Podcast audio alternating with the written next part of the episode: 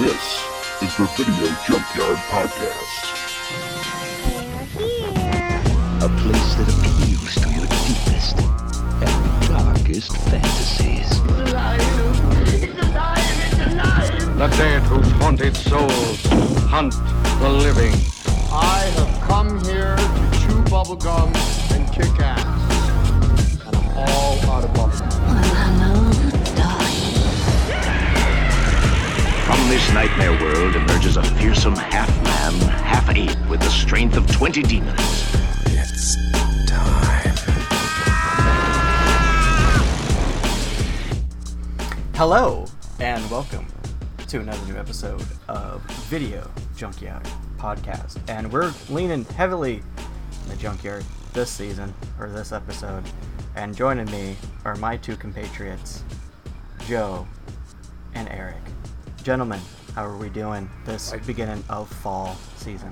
I didn't know William Shatner was leading us tonight, but cool. I didn't know it was going to go that route either. Um, I think it's mainly Yeah. because I just chugged a beer. Yeah. and I'm trying to fight the burps. Maybe that's what's his secret. Anyways, how are you guys? Burping Pretty in good. between words there. Good, doing good. So. Spock. Turns Okay, to what Rick and Morty that? real quick. You sounded more like Christopher Walken just saying Spock. Wow! We're not going to do that. The shields are gonna break. oh, fuck. Doing good.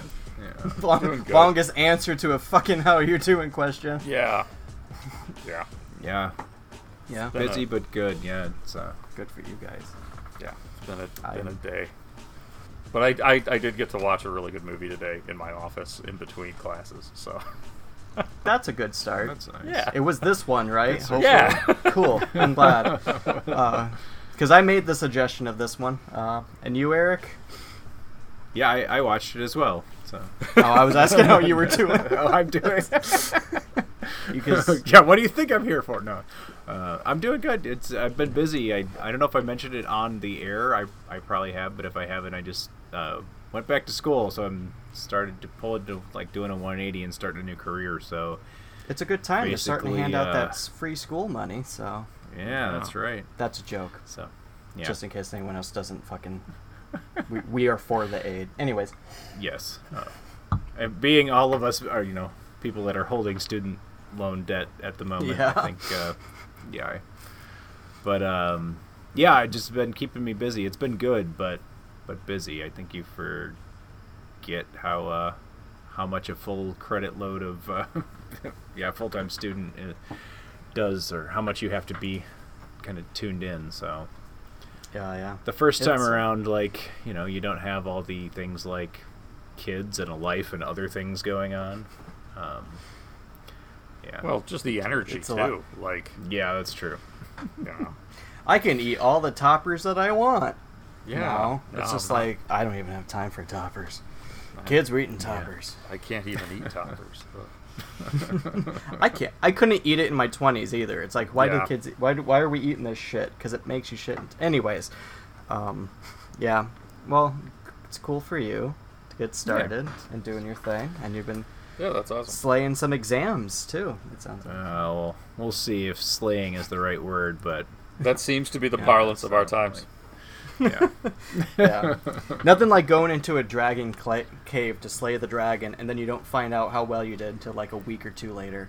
It's like, I killed it, Yeah. right? Did I? Ah, it killed me. I'm, Uh, I'm just talking about how the, the word slay is used by kids. Kids and teens, people in their 20s, apparently. all oh, don't that. age us. Yeah. I, just, I just, I keep hearing it.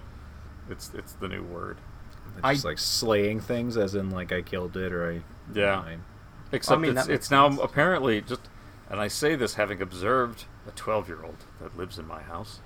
Um, Please tell me it's your kid. yes, Because yes, you need to have that bit to say that you have a 12 year old in your house that you just watched. disclaimer: It is actually Joe's. It's kid. my daughter. yeah, and just her and her friends come over, and I'm like, they're in the living room, and I'm in the kitchen getting dinner ready, and I just overhear some parts, bits, words of their conversation, you know, whatever that kind of random noise is. And they're like, "Oh yeah, I took that that exam, slay. Yeah. Oh, I got this new shirt. Oh, that's slay." I'm like, "What the fuck does that? What does mean? that mean? That's. I guess it just means that's cool. That's awesome. I don't know. I That's exactly. I mean, I'm sure. yes. Yeah, the way they're using it, that's uh, definitely what what it means. Yeah. But Some term of affirmation is always changed by next every next ge- generation. I always wondered what it was like for older generations to hear us say "cool" or "dude" or "gnarly." yeah. I I but cool and dude kind of came out of like when our maybe not my parents so much because they're ancient, but but like the last generation, like uh, you know the '60s and '70s, those two terms were definitely something that well, came out of that cool. era. I think, cool but- goes way back. yeah, You know, cool goes back. That's you know beatnik and yeah, You know. 50, 40s and 50s. So yeah probably. I think you find earlier. that certain strains just repeat over every generation. It's yeah, I I mean Weird the way. '80s and '90s certainly had their their slang words and things, but I think I think No, I- cool and maybe dude was one that was more of our our generation, but. that's cool, dude. Yeah, there was like the surfer Yeah. dude kind of '80s influence. Um, Fucking three old Yeah. men just start reminiscing in the beginning of their podcast.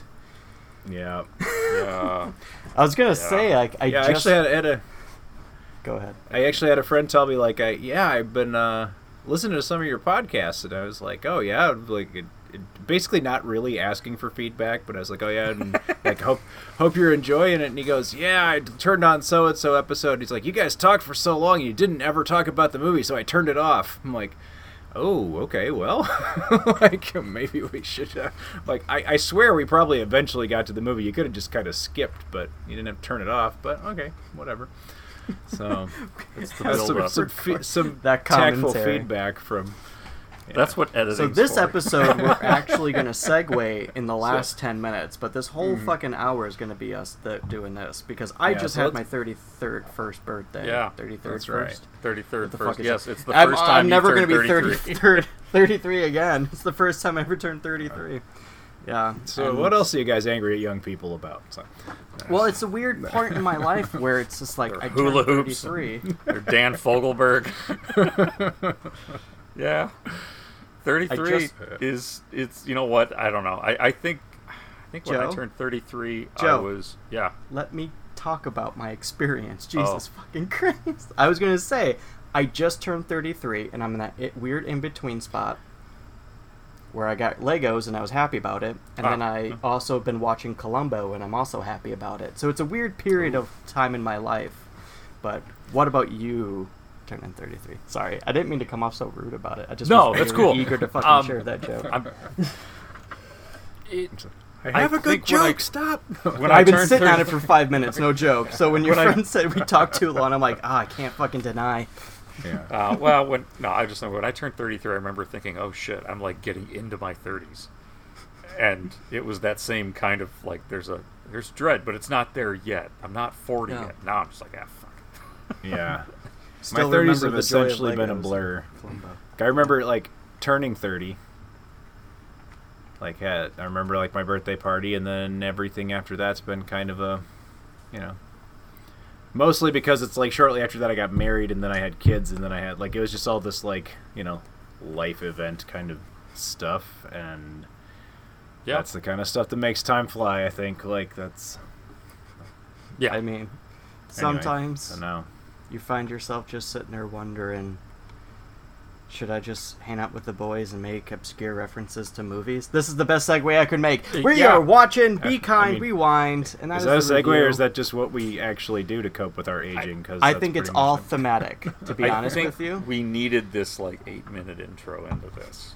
It's, it's We're, a we lost we lost all the weak and all that remain is the strong. Thank you for those who are still with us. As I raise my invisible glass in the Yeah, air. it's it. Yeah. So I had to take a yeah, now of that all the- fucking stout.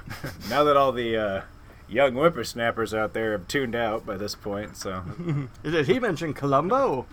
um, yes. So this week's movie uh, is Be Kind, Rewind, which was my pick. Uh, in, in in in response to Joe's last week pick, Dave builds a maze. uh, rewound this tape all over and it's blank. Really? This video don't work. Yours looks like this. Look, look, look. All the tapes are blank. It's the TV, Mike. Show me how. Why is it doing that? Does that happen when you do it? Uh-oh. What is wrong with you? Why is it doing that when you do that? You're magnetized. You erased these tapes. It's you. You gotta find new tapes. I got a better idea. Follow me. When you're walking down the street and you see a little ghost, what, you gonna do about Ghostbusters? What? What? What is that? That's the Ghostbusters theme song. No.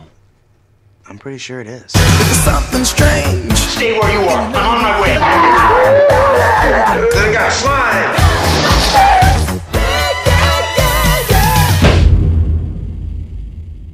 That wasn't bad. What else y'all got? I will shoot you, and I know robot karate. Nothing from nothing leaves nothing. These are not just simple remakes. What's happening to our hearts? Our version is better. Our version is only 20 minutes. You gotta have something. We're celebrities now. People recognize me in the street. Go over the kids. Go now, Kids him now. Why do I have to kiss Wilson? You have to keep her from blowing your head off. Amateurs. I'm trying to be People are going to see these movies. I have a warrant to destroy all your tapes. The FBI warning, it's at the beginning of the tape. But we erased that. I'm trying to be your Damn, they're good. They can shoot any style. You name it, we shoot it. Be kind, rewind, videos, a la carte. Nothing from nothing leaves nothing. To movies with heart and soul. Driving Miss Daisy. Okay! This is not the spot. Are you are you dead? Knock it off! Don't you talk to me like that! Go like the wind, run. Run, Hokey. Don't know.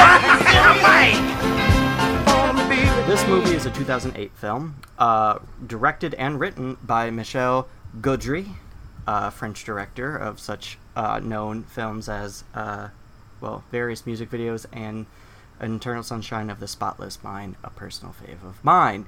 Uh, this movie uh, takes place in uh, Passaic, New Jersey. Is that right? I can't remember. Yeah. Yeah. New Jersey, Passaic. Passaic. Yeah, something like that. Yeah. Passaic, New Jersey. Experience the antics of two outcasts, Jack Black and Mos Def, as they attempt to save local video store in this outrageous outbeat, offbeat comedy written by Michel Gondry.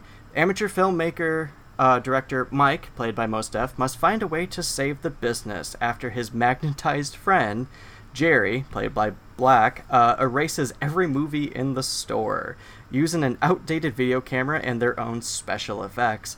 Uh, the two embark on an adventure to remake all the movies, from Ghostbusters to Driving Miss Daisy, turning the two town misfits into local celebrities. That's about spot on for this. Yeah. Yeah. Yeah. It's a lot better than you usually get from the back of the box, so. Yeah. Yeah, I lucked out there. I mean, I would have to fucking like do it a la carte off the back of my fucking mind. God forbid. For those So- of you on the Patreon, you might be getting a special edit. So Um, both of you have copies of this? I I do. he owns it. I got it from the library, so Okay. Yeah, I, I don't actually own it, but okay. Um, but uh, yeah, so this movie, I just want to briefly say, I suggested this movie as a response to Joe's last week because of the theme of uh, building shit out of pretty much trash and making Mhm. it kind of impressive and fun. So that was my response to Dave Builds a Maze. But have you guys ever seen this movie uh, prior? I had not. No, this is one that I so it came out in 2008. I remember it coming out and remember it being on my list of something I really wanted to see, Mhm. and then Same. and heard it was really good, and then I just didn't for whatever reason and forgot about it.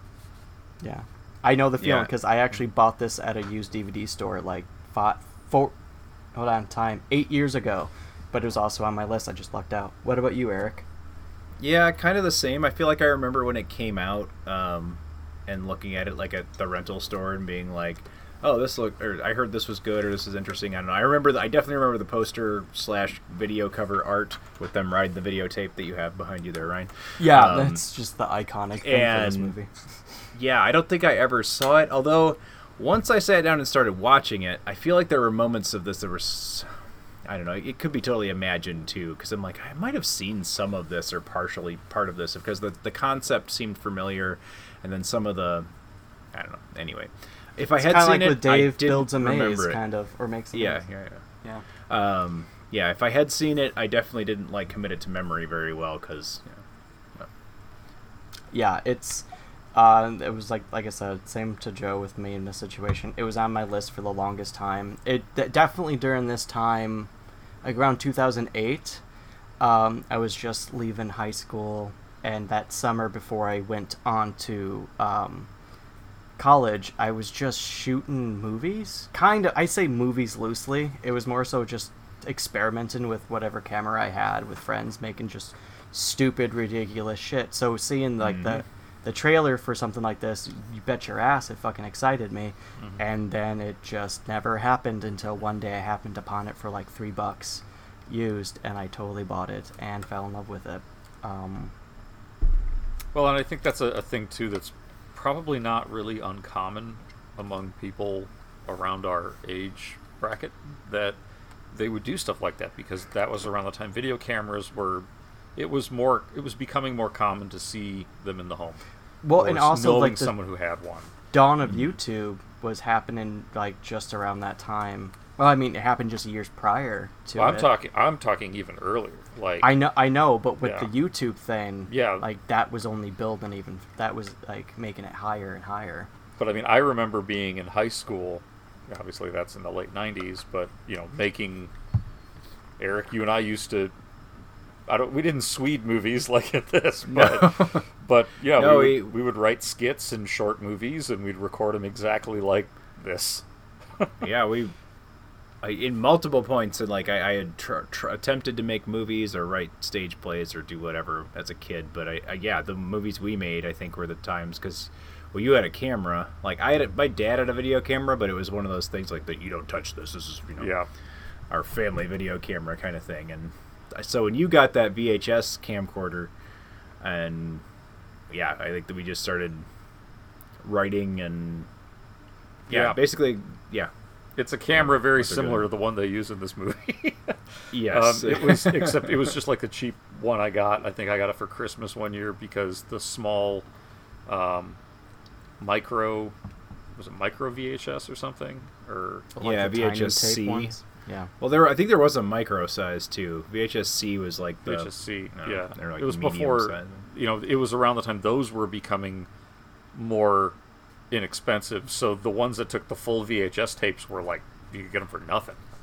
Yeah. And so I got one of those, and you know they, yeah, we, we you could still buy blank VHS tapes. So I bought a shitload of them, and we just, you know, re- tried doing stop motion animation. We just hit record stop real quick, and then move your dinosaur toy and record stop. you know. So Well, that's yeah, kind of yeah, and this this this movie ex, uh, does a very good job of just showing that kind of. I think the strong bits is showing that like what can you make with what little you have. Yeah. And uh, also it kind of has like that weird, well, because the whole movie is based on the fact that VHS is created with magnets and you have to like erase the things. You have to create the conflict. But it has a weird way of just kind of bringing back that nostalgia of like these weird little like intricacies and uh, uh, uh, imperfections that VHS have that give it its style. Uh, I would guess it was like no different than when you one watches a silent film and you're just used to like the film grain and the the click clack and the the shutter and uh, same with VHS like the lines, the zigs and so forth. And um, Michel Gondry, uh, who directed this and wrote this, like I've been kind of fond of his work um, for mainly his music video stuff. Uh, how about you guys, real quick? Like, I I was trying to like look through his uh, filmography real quick and see what other movies I've seen of his, and Eternal Sunshine's the only other one that I've seen. oh yeah, Um, a lot of music which- videos. He did a lot of music videos. Which, yeah, I'd have to look at what those were because I'm sure I've probably seen some. Um, but yeah, I, I- I do like. I really, really like Eternal Sunshine. I just recently rewatched that, and it's still. I, I think it's an incredibly good movie. So, um, so yeah, I guess the other one that I've seen by him, I enjoy a lot. So that's that's really my only other. Um, yeah. Well, Yeah, he he kind of the has same a- for me. Yeah. Yeah. Well, he's known for having a style of, of ingenuity, of of creating like these super surrealist kind of situations, or taking a material and really going somewhere with it. Like I remember there being a music video, and I forgot the song entirely. It's one of those things in the back of my mind where I could never find it, even though I know somebody knows it, but I couldn't. But the music video itself, um, like it was just these rockers and the whole world was like made of yarn and shit or something Oh, like wow. that and it was like a kaiju and at one point one of the rockers gets pulled in half and it's just a bunch of yarn um, and then they sew him back together and his legs are backwards he has this like fun little uh, way about going about things and i think that's what started me onto some of his movies and, and i only seen the two to be honest like i haven't gone much deeper but i do own act- a dvd of like all of his music videos collected or uh, little short things so um, it's like a weird little soft spot. But this movie kind of does a lot of that. Um, and Sweded, you guys ever remember Sweded? Like, because again, the YouTube thing, like they were there's, there was this stuff kind of happening. Yeah, I don't like that. That's new to me from this movie. Really? Like I, yeah, I never knew that outside of this. Watching this today, it that term caught my attention. Really? And Yeah. I, I started remembering hearing about, and maybe it was an article I read about the movie, because I never saw it, but I maybe it was something I read about how that was becoming a thing. People were starting to do this because this was fairly popular for a moment.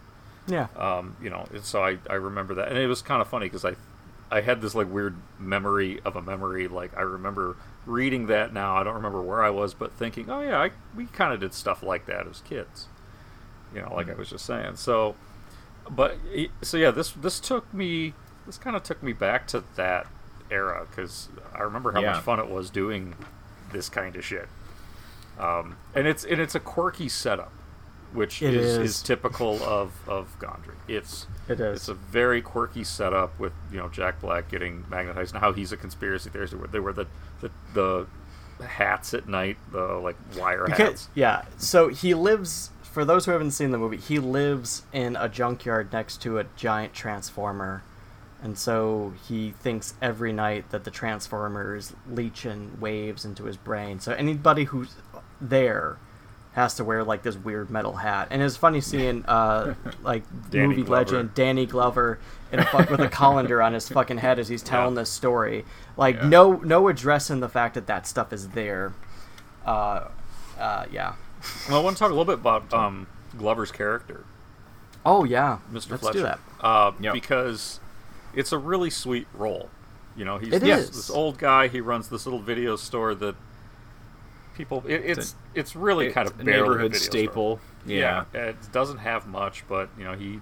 It's a dollar to rent, kind of a thing, and he, he's very particular about his business. But you know, and then All VHS. all too. VHS, All VHS. Um, Well, I mean, there's a theme of obsolete, kind Yeah. of, because he's in a Yeah. corner of a building that is due to be demolished to be make room for condos. Yeah. So gentrification. That Yeah. doesn't sound familiar. So he's always talking about how that building is historic because it's where Fats Waller was born. Yeah. So Supposedly, yeah. supposedly, and actually, I did like how there are quite a few really great jazz musicians in this movie. Yeah. Yeah. Uh, the scene when Fletcher goes on his trip and he's visiting with his old buddies; those are all like music legends. Really? I didn't. Yeah, that all is not a thing I caught.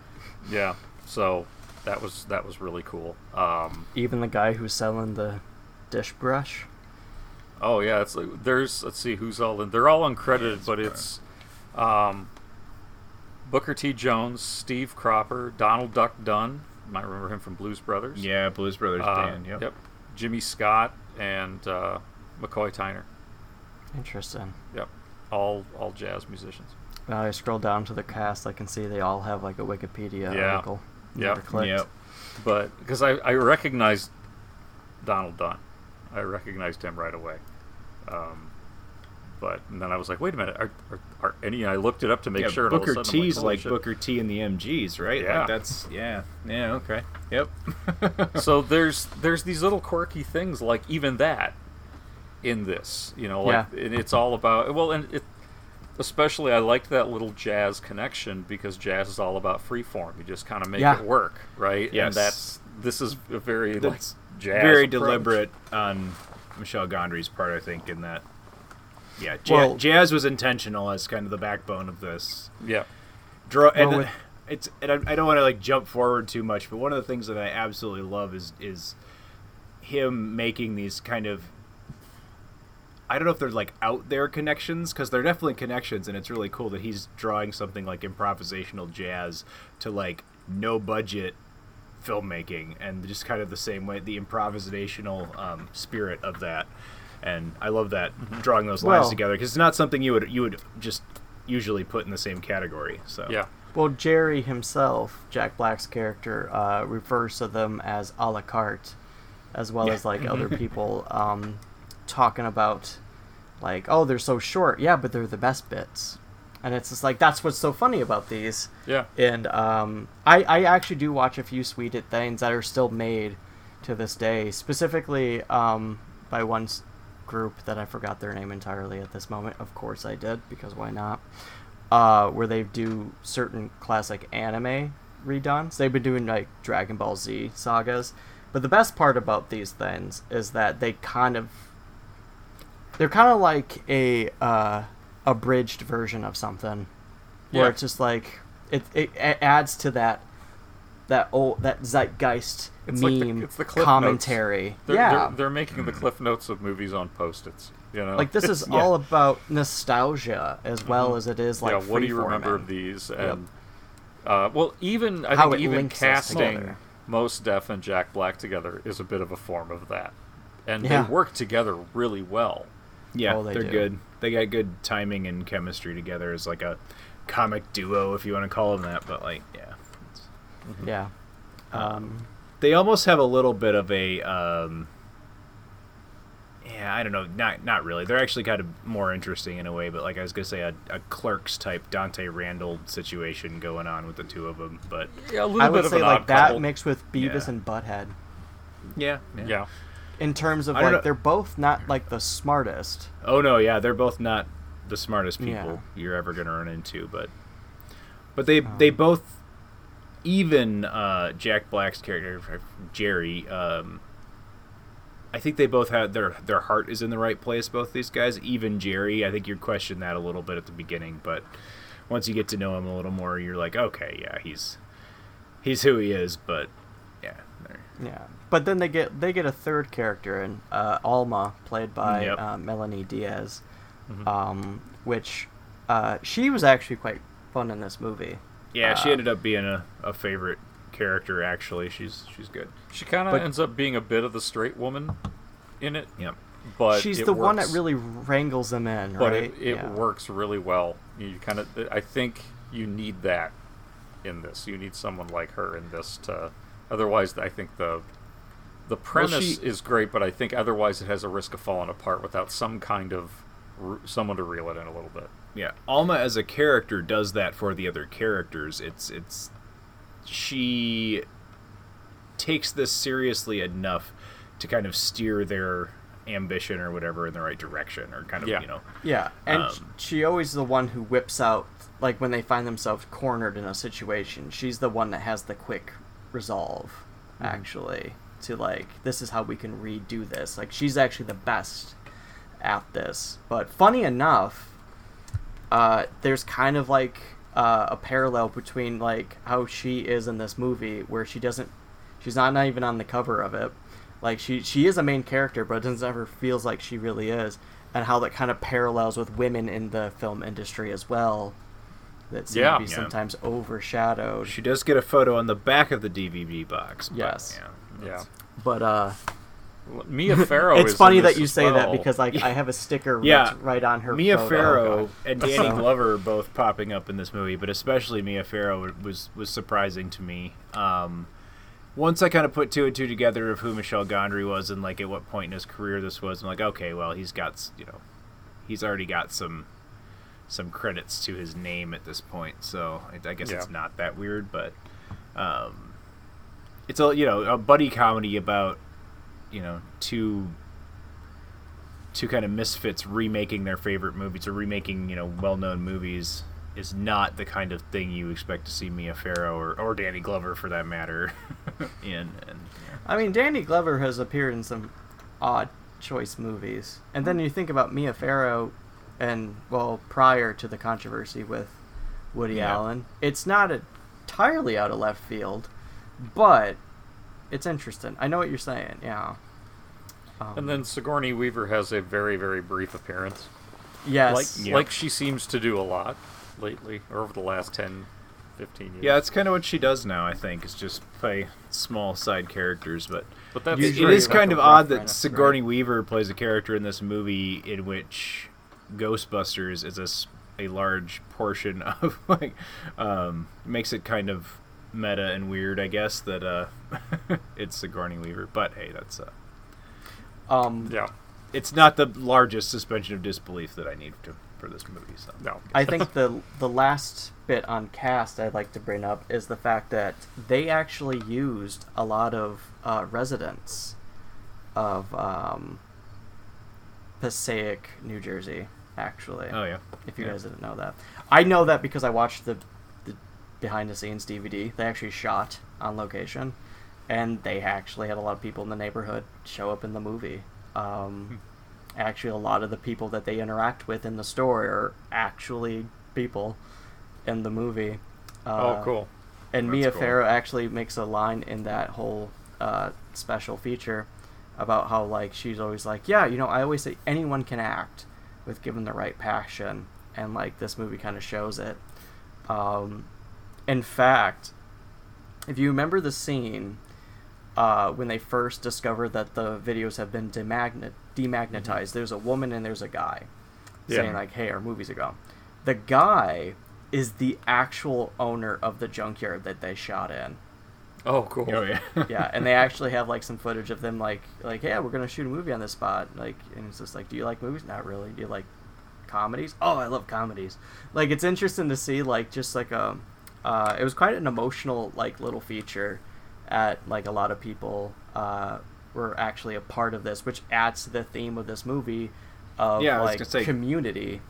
that's a big part of the especially the la- later part of the movie is the community coming together around this video store and around these Yeah. you know these these Yeah. stupid little movies so like, and like taking yeah, part of it because everyone wants to see themselves on the screen, right? Mhm. But I- let's talk about. Oh, No, go ahead. I was gonna say, I was gonna say, let's transition to the actual movies themselves, which are Yeah. got to say like that. Like, there's a lot of funny bits in this movie, but it's those fucking like scenes that they're shooting. I think are the the funniest. What about you guys? Who wants? Joe, why don't you start? Well, the the Ghostbusters one from the you know, the first one they do Yeah.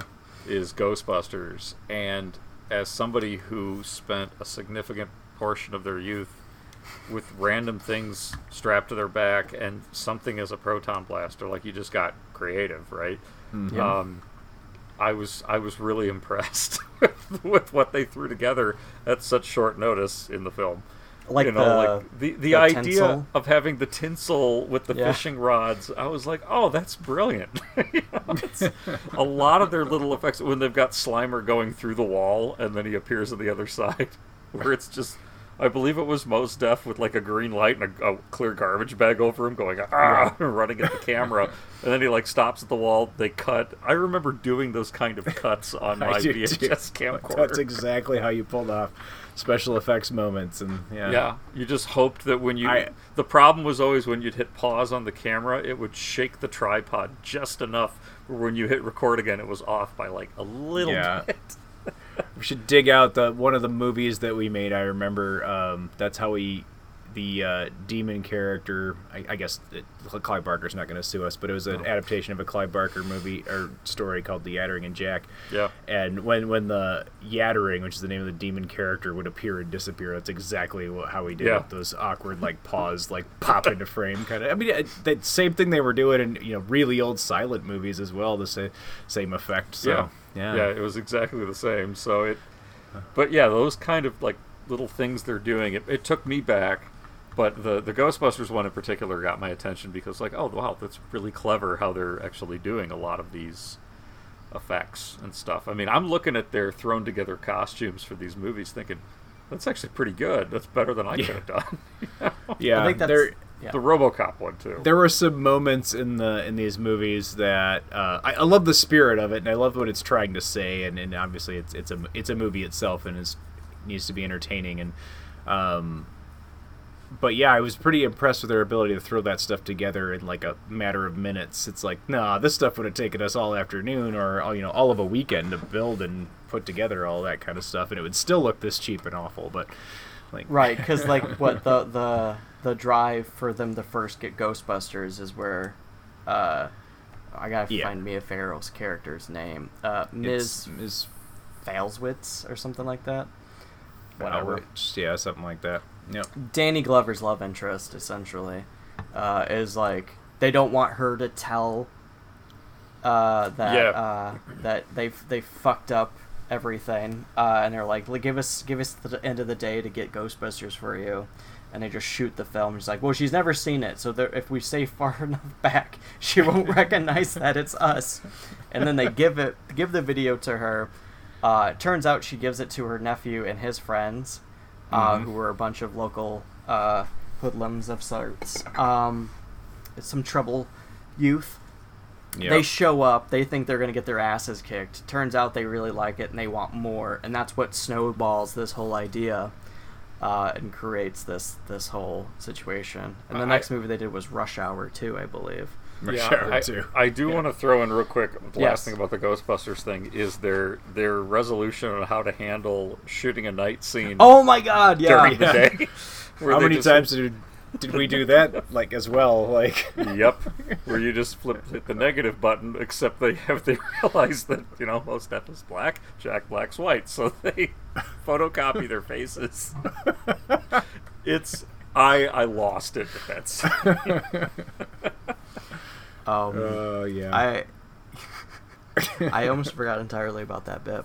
Oh, um, I think just watching all. I think that's the thing that's so interesting about any Sweded media is like I'm not here to watch, or no one's here to watch the remake. We're here to watch the ingenuity Yeah. of the bits, and not only that, like to see what somebody thought were the most important elements of a film and then recreate it and do simultaneously trigger our nostalgia like oh my god yes that scene and then see how they recreated it. It's like yes i can see what they did but man is that clever. Um and but yeah that's it's um i don't have a transition no Oh yeah. No, I I was really Um, impressed with the um, as well as the people did for a watching the, second. the Sweded films or whatever. But I was really impressed with the ingenuity and things that totally would have been possible for you know somebody, kids or whoever with a camcorder making a movie to to pull off and. oh yeah Um, This I thought it was very real to that concept. It might not have been real to like the timetables necessarily or things like that, but it was very real to the concept and the heart uh, that goes into something like that. So. Well, this movie I think does a good job of like showing people that you can still do these things. It doesn't have to be big budget. Doesn't have to be like I don't know, like there's like Avengers style fucking whatever uh, CGI. You can just have fun with filmmaking with the smallest thing, and a lot of the things that your guys are talking about with your own like c- connecting back to your youth is Eric as a filmmaker, is Joe being part of that process, and even my own memories of that one summer of me trying to do that stuff because I wanted to be a filmmaker and at one point. It's just like that's what this movie does such a good job with. Um, yeah. is building up on that st- nostalgia. I will say though, it isn't the strongest narrative. No, Wise. I was gonna. It, it's paced a little odd. It is. I mean, and it has some odd bits into it, um, like Getting to the demagnetizing point- Jack Black with a stream Yeah. of CGI urine, which was funny, but weird. I, I, I kind of like that stuff. That that wasn't the when I was talking about the pacing. Like there's a the middle portion kind of almost runs out of steam. It does, but it, yeah. it but it doesn't. But the that kind of stuff that Jack Black getting electrocuted at the beginning, you know, all Funny. upside down and shit. Yeah. It, I liked how that was in the beginning, very early on, because it kind of gave you the. And there were a few hints at it earlier that this kind of film is is going to be a little strange. There's going to be Yeah. more of that. Sus- like you almost need all that suspension of disbelief, because then like the timetable in which they're turning around the Sweded films is. You know, negligible yeah. compared to Yep. the radioactive urine or magnetized urine or whatever. Um, I did get a kick of when he walks past when Jerry walks past the the video camera when he first comes to the store, and our our view gets fucked with it, like that kind of Yeah. fourth Yeah. wall kind of break. At yeah, I times. liked that. Yeah, but then it, I- the movie kind of stops doing that stuff. Yeah, I Kinda do think that it does it. I do think it. I don't know if it's necessary, but I think it does set a tone for the movie, and that's that's good. I'm not sure everything we we get in the first 20 minutes of this movie is necessary. Like I feel like we can get to this point without all the kind of like silly like conspiracy theory Jack Black stuff and the um, breaking into the he has to get magnetized. They have to erase the tapes somehow. I mean, that's it's it's a means of getting to that point. But the movie shifts It's quite a tonally bold, creative so- decision to go the route that it did. Yeah.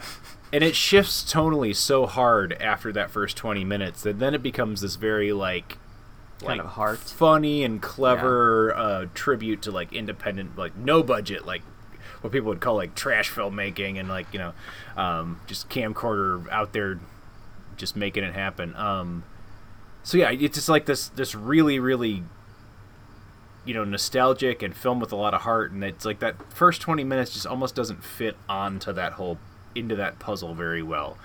Um, so i had a little trouble like getting into it. And once i was in once i got through that and like figured out what this movie was really going to be all about i was i was totally on board. I, I enjoyed it a lot but getting to that point was a little a little bumpier. I'm not going to say it was bad necessarily right? Like i never wanted to turn it the- off but you can feel it can be jarring. Like to like, I could watch the first half of the movie if the whole movie was like that, and I watched the other half of the movie if it was its own thing. But having Mhm. it combined, it's not that it's a horrible thing. I like, I might be biased. I do enjoy the film, but it I can't deny that there is an odd change in tone. Um, but not the worst thing we ever fucking watched. That's for sure. Oh, no. No, I no. definitely. I, honestly, and, and I'm not trying to make excuses for for something, but honestly, I think in, in most films, yeah, the pacing on this being kind of weird, that kind of beginning that almost feels like it's going to be a drama, in a way, like a quirky drama, and then it Yeah. shifts and there's all the, that kind of plays in with the soul like avant-garde jazz theme. That's a good point. It just Yeah. it, it Yeah. does kind of ebb and flow, but it, It- does so in a way that it still lure it leads you into the next stage in a way that you know it's Yeah. not as off-putting as I've seen in other movies where like the editing is just really bad. You Yeah. know, where it's Yeah, like there's no. a bad transition. Like when we talked about uh, Ryan when we reviewed The Gate, there's a couple of like just really bad cuts. Like, Yeah, right in the there middle is. of something. Just Um, no reason. yeah, like you, you couldn't have held on that shot for three seconds longer, two seconds longer, just to make it a little smoother. Nope, boom. Like you have to hold on to your neck from the whiplash. Yeah, Oh, this shit. this I didn't feel like the the odd transitions in this in tone were that much whiplash because they kind of just like jazz, it kind of leads into the next and it builds and it. But it that could just be me reading into it too much. I don't know. I mean, Yeah. I'm just mainly trying to play devil's advocate as Sure. the moderator of this round. So, truth Yeah, be and- told, I'm not and I actually feel like- bothered by this. three quarters of the film are is uh has a lot of heart and i feel like that doesn't and i know obviously in the first bit you're still getting to know the characters you're getting to set up the situation like i said it's obviously not even the worst offender you know that we've ever No. talked about in this regard but it just it is a little bit different Noticeable. and i could see where Yeah. somebody would be like oh this is not for me and it would be unfortunate because they wouldn't Yeah. get to the stuff that like probably is for them it's the reason they would have rented it or whatever turned it on in the first place um yeah that's just, just it's a little thi- bit uh yeah. they also put all that stuff about the the uh, fats waller stuff which is great i think that that sets the tone uh, more for the movie than the you know kind of silliness in the first Yeah. few minutes as well but Right, because that actually leads to the good segue of this part. Is um, So the conflict now at this point in the in the movie is that they do get a cease and assist because they did shoot these films. And they did a lot um, of them. they did a lot of them on the original VHSs, uh, which are covered by the federal, you know, FBI, like whatever. And um, even though Jack Black's character Jerry goes like, "Yeah, but we erased those bits," so yeah, we erased those tapes. Yeah, but they get destroyed by Steamroller. That's when Copyright. Sigourney Weaver's character comes in. Uh, they get all all the merch, all the everything. Uh, and there's also again the, they're the main the kind of the B plot here is like they're trying to save the store from de- demolition, and they were making all these films and doing all these things, um, only for it to be just ruined, uh, and all the money that they raise go towards the fees, uh, being done uh, about this. So what what they decided to do is like we're gonna make our own thing based on uh, f- um, Fats Waller. fat swallers. I was gonna say fat swallows. Oh. and I knew that wasn't right, and I was like, for the life of me. Uh, but yeah, fat swallers. Uh, life, like based on a lie Mhm. that uh, Danny Glover's character, um uh, Mr. Fletcher, used to tell uh, Mike growing up about this was his home. You know, to make him there was that again that heart element of like, well, you grew up here. It was a rough bit, and I just wanted to make you feel like it was good. And he goes like, "Well, why of all people that person?" He goes, "Because he he he lived a happy life, and I wanted you to have one." Um, Mhm. And there's that theme there, that like heart again that this movie just fucking pulls out, Mhm. um, and does a good job. So they all band together, uh, the whole town, to make a documentary. And they're like they they lean into the fact that this is a lie, uh, so they go even even further into it. But uh, and mention all kinds of random shit. So every person that they interview in the town makes up their own factoid, and they throw it together in a film with the town folk, which was one of the coolest fucking. Yeah, it's primarily. and, and again, it, it yeah. fits in with the rest of the theme of the film, where it's like make your own movie. Well, in this case, make your own history, right? Mhm. Which is, Yeah. you know, is a Your- not, not your not- control not of your history, right? Yeah, have control. Yeah, not not a thing that I normally uh, would endorse. Yeah, I was gonna say uh, nowadays that's the one theme That's that doesn't kinda- really work this- out this- as well. The movie's a bit dated in, in its you know naivety. Yeah. Um, the negative implications of that are yeah. Yeah, but I I liked the theme of it where it's like in this case, especially again going back to the jazz thing. You know, okay, you're gonna make up a history about this jazz player. Okay, yeah, and you're just gonna let it. You're gonna throw it together, and it's gonna work, and it's gonna be all over the place. And Yeah. you know, it kind of it, it fits The jazz Um, theme that you pointed out earlier. a million times because it's Yep. Yeah. there. It's, Um, it's, it's, it's, I, I'm amazed how it's present in every single, or all of these different aspects of the movie. Yeah. Yeah. And you, Eric, you got any thoughts on it? Um, on the uh, jazz and improvisational aspect. yeah, the final, the third act, I suppose.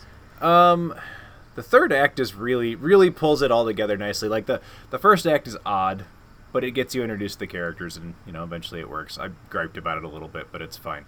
The second act gets you into like what you what you showed up for, seeing these guys remake all of the the little you know movies, and you're getting you're getting nice little montages of all these famous movie moments, and that they're recreating uh, using micro budget special effects and, and, and all that. And the third act is when we really swing into like the, heart of what the movie is really all about. And not only do we get you know resolution from from our characters and meet these relationships and everything, and it's kind of it kind of has you in a weird place. Like I couldn't have seen myself this emotionally invested in these people when this movie started because they're Yeah. just kind of obnoxious and. Um, but also, I, I really feel like this is where it becomes obvious that this is a like kind of a love letter to those stupid little movies we all made when we were kids or just like running around with the cameras and that, that raw creative ingenuity and then he and then on the back of that he ties that into into jazz in a way and he ties it into this community aspect of everything um yeah i think it's really cool the way every the, the community gets involved in making this fats waller movie that they they uh create at the end of it and it's all based on you know this this white lie, this innocent lie that he, you know, told Mike that uh, kind A of a lie of him. comfort, yeah. Yeah, and I don't know. It's it's just uh, it ends up being a really like kind of heartwarming and wonderful movie about a bunch of different things, but mainly the what what appealed to me about it the most is this. It just the nostalgic aspect and also that it just kind of brings out what I love the most about you know no low budget movies. And like the people out there giving their blood sweat and tears to just kind of create something as a community because it's always a community effort. No matter what your community is just the people helping you you know put something together and um, yeah I think I think everybody whether they're you know at, at the point where Michel Gondry was in his career making this, whether you're Steven Spielberg, whatever, you were all of them were one day were the little kid running around with the movie camera, you know, making their toys, you know, toy UFOs fly over their toy dinosaurs and all this stuff. So Making Lego um, stop motion. Yeah, yeah, that's right. So that was exactly, yeah. Yeah. So I think all, all of us were there. Whoever had a, an interest in movies or a creative interest in doing anything with cameras or photography or uh, whatnot. So um, Yeah, that's- yeah. So it kind of hits you like with with that. And I suppose that's all nostalgia too. But yeah, it's just a like wonderful little love letter to that. So it redeems most of my gripes from the first act for sure. Um, and it ended by the point when it, it brought it all together at the end. I, I really really liked this mo- or movie and what it what it did with everything. So might lose Yeah. a couple of points for not getting us there a little faster, but I don't. I mean, it's a slow burn. It does. It has Yeah. a. g- I will say it does maintain uh, a constant with the comedy. It does, yeah. Throughout the film, because even in the final act, as all this stuff is going on, they still find some bits, um, like the Jack Black face, Jack Black oh face. yeah, I was I was Yeah. just gonna bring that up. I, I have a note about I that. have a how- note about that too. Yeah, just it. I what I loved about that little gag was so far throughout the film, if I remember correctly, they didn't really. They did go, Boys in the Hood too. They did Boys so- in the They Hood, but they didn't do blackface. blackface No, for that. It was only that one. It was the that Fats Waller one, thing. Yeah. and that's like the only joke that's kind of like a race joke. I guess kind of the the Ghostbusters copy machine thing sort of is, but not really. This is the first like where it's like dealing with a race issue, and the way it's it's so it's just a little random gag that's thrown in there. It's because this movie really uses a lot of different comedic styles. You have slapstick, you have, um, you know, like wisecracking stuff, and then you've got this one odd race joke, which is really great. Yeah. Just he's like, what? What's the big deal? when he takes But- him but out- Danny fat. Glover has to take But him I'm out fat, back, it and you makes see sense. him. yeah, when he takes him outside, you see Danny Glover like off off audio. He's just just, like Danny Glover just very calmly walks up and goes, "Walk outside with me. We got to talk about something." Yeah. like, like, it's just like, okay. You can't be doing that. um, yeah, it, it was really funny, and um, to make that joke and make it to where it was Work. I, I don't want to say comfortable. I almost said comfortable. That's not really what I mean. But make it work as a joke, Yeah. and like it's like okay, and, and to make it see, it wasn't like ill. I don't know, ill spirited at all. It wasn't laughing at. Um, one thing I did notice and what I wrote down was like I, I could still tell that we this wasn't 100% all the way to 2022 this movie because we had this this wonderful little moment with the blackface joke and that you know made it the point it needed to make and and and say something about that but we were still totally okay with Jack Black impersonating Jackie Chan for a while and doing a pretty uh yeah. You So could see like, like, the okay. borderline of like him trying not to do it, but also kind of doing it with the bamboo very strong. then he squints. Yeah. So, you know, and just you know, I give it credits where credits due. It wasn't it wasn't like terrible, but I'm like, eh. They have this scene to kind of point out that you know blackface is a bad thing, but Jackie the Jack Black Jackie Chan impression was still in the movie. So I think it, it's. I think they try to get away with it with the fact. I think they can get away with it because it is just the two people at this time, right? And you got the and like who's gonna play, uh, uh, Tucker. That's all I could think of. Yeah. Oh, Chris Tucker. Yeah. Chris Yep. Tucker's character, uh, and it's like, yep, it has to be Mos Def. Most definitely has to be Mos Def.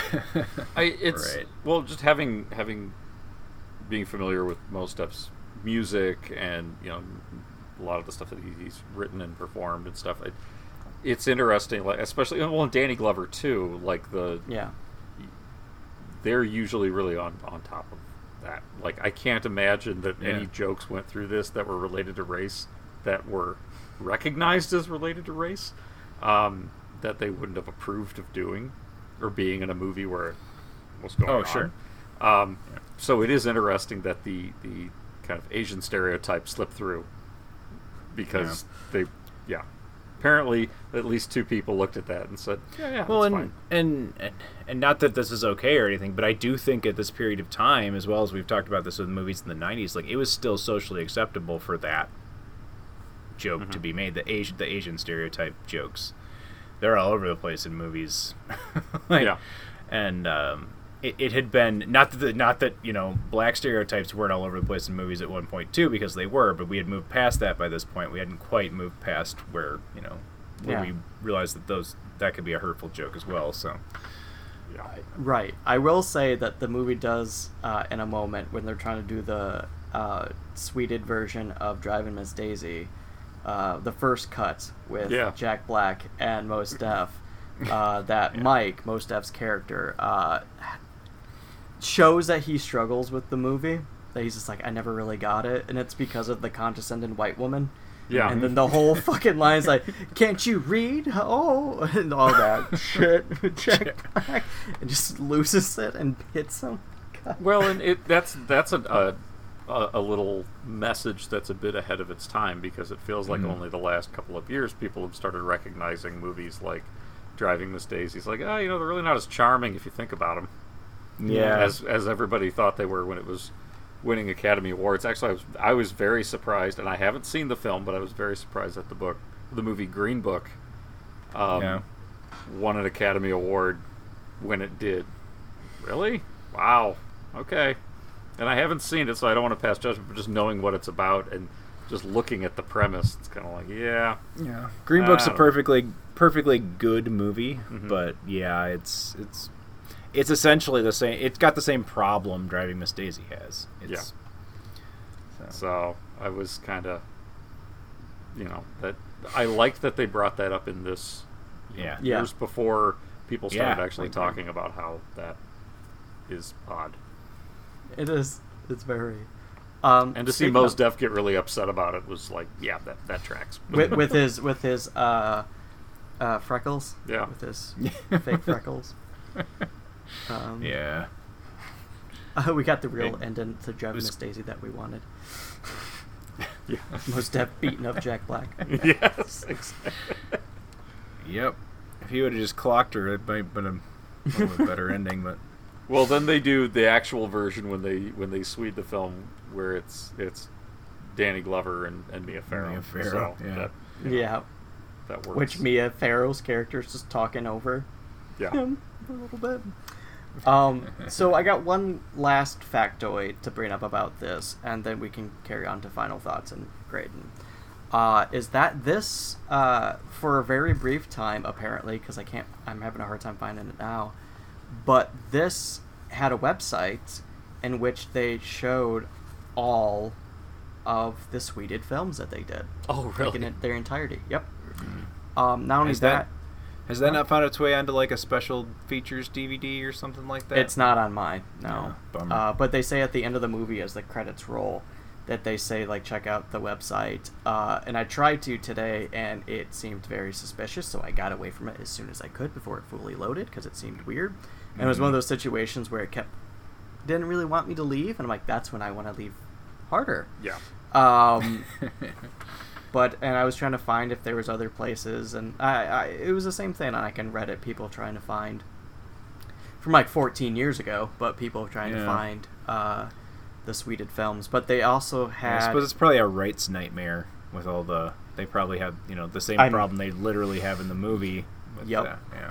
But it was it, it's unfortunate because what the because oh he also did a he also has a YouTube channel as well. But uh, the the thing is like they are below thirty seconds. But the whole the whole basis behind this was that he uh, uh, Gondry uh, encouraged people uh, to make their own Sweded films, and then they would post it up on the website. So it wasn't just the stuff that they did, but also what fans did. Um, uh, and Michel actually also did a uh, Sweded version of the trailer for this movie.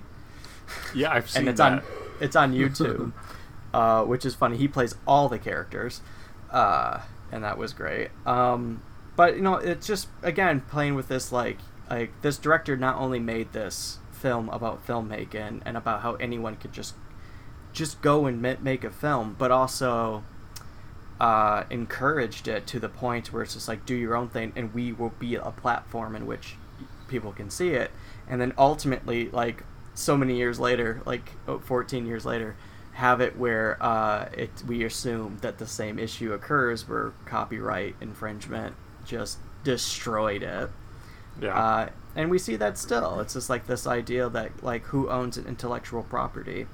Um, and after a while, one has to argue like, well, the people who consumed it at this point, the people who have made this a part of their culture, their life, their their their memories, their happiness, like, and who want to become part of that, and the idea of just certain few like we have no say in this. Mainly, we have no profit in this, so we're just gonna kill it. Um, It's kind of always a sad thing, but we can we continue on. I don't know. Anyways, what do you guys think about that? Bit? Um, I, I wasn't aware of that, but I, again, I vaguely remember people suddenly starting to make, you know, what a, I remembered watching this, what a sweded movie was, and I remember the reference as to why. Um, Yeah. But, eh, I mean, I feel like that's most of what's on YouTube, or a lot of what's on YouTube now anyway. It's just. And TikToks now at this and point. TikTok, yeah. Yep. Um, oh, gosh, yeah. But that's a really kind of cool marketing. Uh, but it's it's also it is really driving home the point of the film, Yeah. right? It's just to Mhm. make your own, as Lloyd Kaufman said, make your own damn movie. Um, Yeah. So, and and the way that they, going back to you know what they do at the end with the Fats Waller pseudo documentary, um, really captures that too.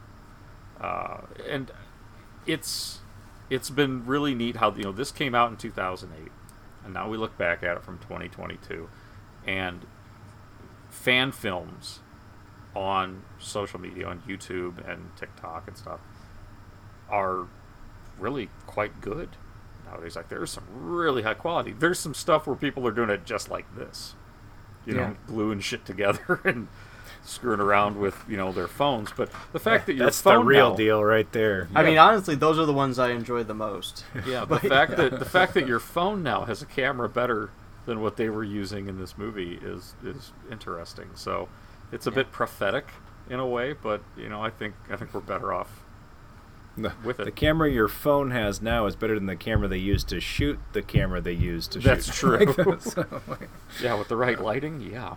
yeah. Yeah. So yeah, I, I was I I didn't know all that, but that's that's pretty cool. It just kind of adds to my enjoyment for this. Yeah, I, I also had no idea. I saw the thing at the end of the credits that said there was a website. Uh, I didn't actually go check it out, but um, didn't know they were posted in their entirety. Didn't even know they made all of them in their entirety. The Ghostbusters one's really the only one we see most of in the film because it's the first one they do. Yeah. And uh, the rest of them we just kind of see bits and pieces, greatest kind of greatest hits montages, and uh, yeah. So, yeah, I think you're absolutely right. It speaks to the power of what what what this movie is all about, and it's making that, that just kind of raw creativity, making these little movies that you know we all made. So Yeah. Uh, any final thoughts? Uh, I wanted to talk real quick about pizza squibs because I thought that was awesome. Yeah. so, anyone listening doesn't know what a squib is. It's a, a small explosive device they use in movies to like simulate somebody getting shot with gunshots, usually like blasts, blood, or, or smoke, or a combination of the two. Uh, they, they obviously in this movie don't don't have those, but they do have firecrackers, and for fake blood or blood spots on things, they were using a pizza and like with I think in one spot in one section with the cheese removed, so it's just like you know tomato sauce on a crust kind of uh, Yep. spot left over behind the. Yeah, it was hilarious. So With the uh, same kind of it. jump cut where they, they shove it underneath. yeah, There isn't like an extended like deleted scene for their boys in the hood. Thing where they Yeah. did that a lot, and they had like the a- pizza. they had a pizza and a football as a replacement for a head. I don't know. It was very interesting. Um, you got anything, Joe? Um, there's a really cool cut or shot during the montage when it's like you see all the titles scrolling up the screen of all the movies that they're making, all the sweded movies they're producing, and it's it's showing how they're making some of those, Yeah. And it it's it's made to look. I'm sure it's not. There's a few areas you can tell it's been digitally cut, but it looks like one continuous Like like shot a one shot. Yeah. and it's really really cool. Um, I'm sure some of that was practical. Yeah, oh I yeah, think- no, all of it. th- Everything Michel Gondry does, if I- he I was do gonna it say- practically, he does. I'm guessing it probably all was. Like they actually probably it probably It's- really was. Even It's the magnetic really- urine. Yeah, it's Jack a Black re- is really dedicated. It was a really neat shot. Um, I the the whole idea of the uh, you know all these sweded films being available somewhere out there. By the way, uh, reminds me of the the Quentin Tarantino Robert Rodriguez team up for Grindhouse. Where if you went and Mhm. saw the doubleheader in the theaters for the Grindhouse movies, they did all the trailers in the middle, which were absolutely hilarious. And, and one of them, Machete, actually went on to become a feature length film. Yep. Um, but it, yeah, it just kind of reminded me of that. No, overall, um, I guess if we're getting into grades, um, Sure, I, yeah. yeah. I, I, so this was my first time viewing, and it's always strange when there's a movie you really, really wanted to see. You know, how how many years ago now? Jesus. Um, Came out in 08, so Yeah. like a long time. yeah, more math than I feel like subtracting. I think Anyway. about 14, 15 yeah years. around that yeah um and i finally get around to, around to seeing it and i'm enjoying it just as much as i'm pretty sure i would have back then Awesome. Yeah. i i really really liked this one i thought the script was good it's goofy when it at, at times but it works when it's not um, it never goes too far into the kind of ridiculousness it, it never gets too annoying and with jack black it's always you got to be careful um, but it works really well. Um, I've, I've mentioned the jazz stuff a lot, but that really jumped out at me. Um, and yeah, brought me back to making movies like this. I'm, I'm giving this one a solid A. Really Cool. loved it. How about you, Eric? Nice. Um, it was a little clunky getting me into it, but I ended up there, and I was totally on board for what it ended up doing. So, um, yeah, I, I I'm not gonna like go through all of my long um, diatribe about you know movies and and just growing up with that connection that I made with it, but also that I think it's a love letter to independent cinema. Uh, I already said that, went through that whole thing like twice, so I won't do it again. But um, yeah, I just really liked that aspect of it. I really thought it it pulled it all together and took this like kind of weird, quirky kind of setup and made it work. It probably shouldn't have like all the pieces, um, but yeah, it, it it was it was one that I'd wanted to see back in the day too, and um, I yeah, I think I ended up enjoying it quite a bit as well. I'm not sure I'm to go A territory because I do think it's got a little bit of a it's it's got a rough entry point to it to the point to where I actually worry that there are some people that this movie eventually would speak to that might not make it through the first portion of it. Yeah, um, I can see that. So, but I'm only going to knock a couple points off that. I think this is definitely a B plus movie for me. It's just I don't know. It's got a lot of heart and it's speaking to so many nostalgic things for me that it's uh, very very enjoyable. Cool. Yeah, this this film I felt um, nervous about suggestion because it's definitely one where I noticed like when I first watched it, I watched it with my roommate at the time, uh, who has been on the podcast, David, and it was kind of tough because he we were the ones who made movies together. So watching this, I definitely knew I enjoyed it more than he did, but I could tell we enjoyed it for the same reasons though. It's that that creative uh, endeavor, that entrepreneurship in creativity, if you will, and just like not being bogged down uh, by like by the limitations, but just you know making something better because of them, or something entertaining, uh, uniquely of its own because of them. And that really spoke to me. It reminded me of that childhood of making like late teens, early adults making films whenever you can, making anything that you can. Uh, so yeah, this this movie is difficult to share because it's just like I don't know who this is going to speak to. Um, but you know, so suggesting it for the podcast was uh, kind of a fun experiment for me to see. I kind of felt like it was going to go in the direction that it did, and I'm glad that it did because it reform reforms that. But this this has like a good balance of its comedy, its creativity, uh, and it's sometimes it's questionable, ridiculous moments. Um, but my God, like again, the ingenuity. Uh, one of my favorite bits is seeing how they made the old timey documentary. Mhm. I didn't think about it. Everything is sweded, but I didn't think for a second when they did the old film footage stuff how they did it until they showed in the movie like have a fan that, yeah. and have the strings go up front and i'm like oh my fucking god and then they have like the record player like below for the music and it's just this giant cart that they're using as their uh, camera um, and i think like all of that just reminded me of like all the like i forgot to mention like in high school i made i was in a film appreciation course and we tried to remake uh five what was it five o'clock high or something shit like that? Three o'clock? I don't know. It was some like 80s high school movie where a kid was trying to avoid a bully.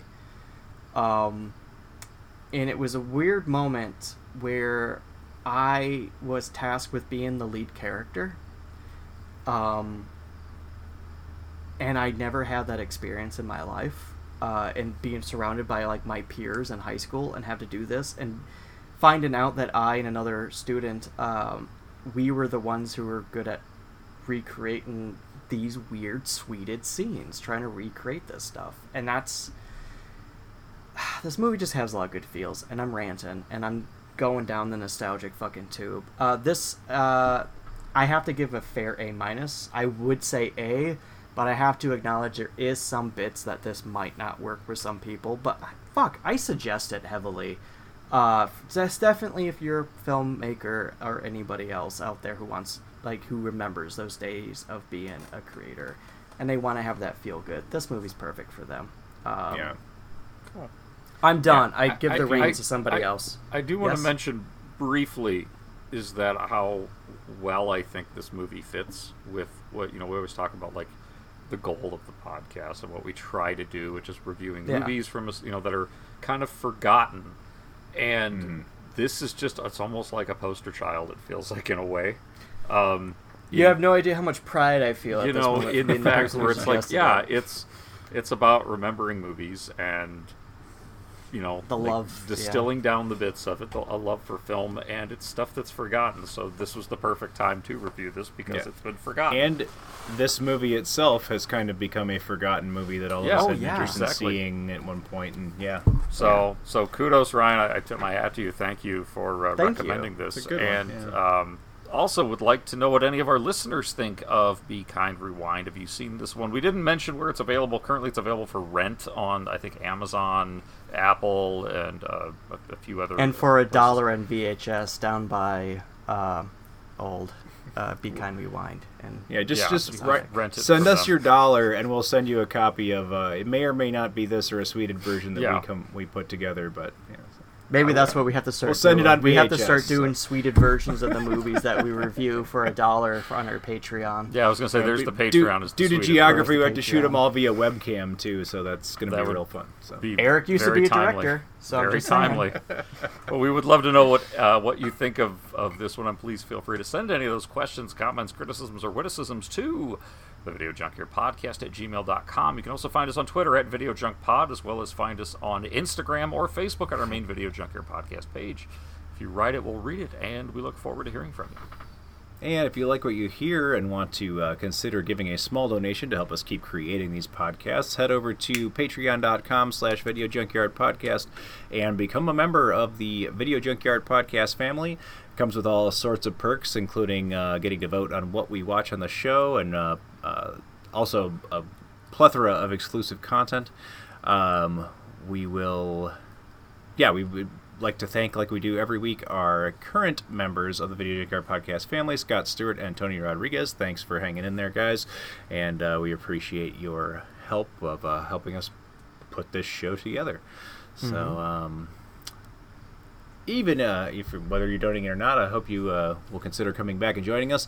Got lots of great stuff coming up on the podcast next week. We're going to watch The Borrowers. So it's a John Goodman family film from the uh, um, late '90s, I believe. So um, then we're going to follow it up by an audience pick. We're going to watch The Quiet Earth, and then uh, going to surprise these guys. I'll have to pick something based on this one, but uh, my pick for uh, starting off next month is going to be the John Waters film Female Trouble. So we'll uh, Oh, Jesus. see if we'll uh, Interesting. enjoy that one. So Well, we hope you that you've enjoyed this episode of the Video Junkyard Podcast, and we hope that you will join us again for the upcoming episodes. And until next time, I'm Joe Peterson.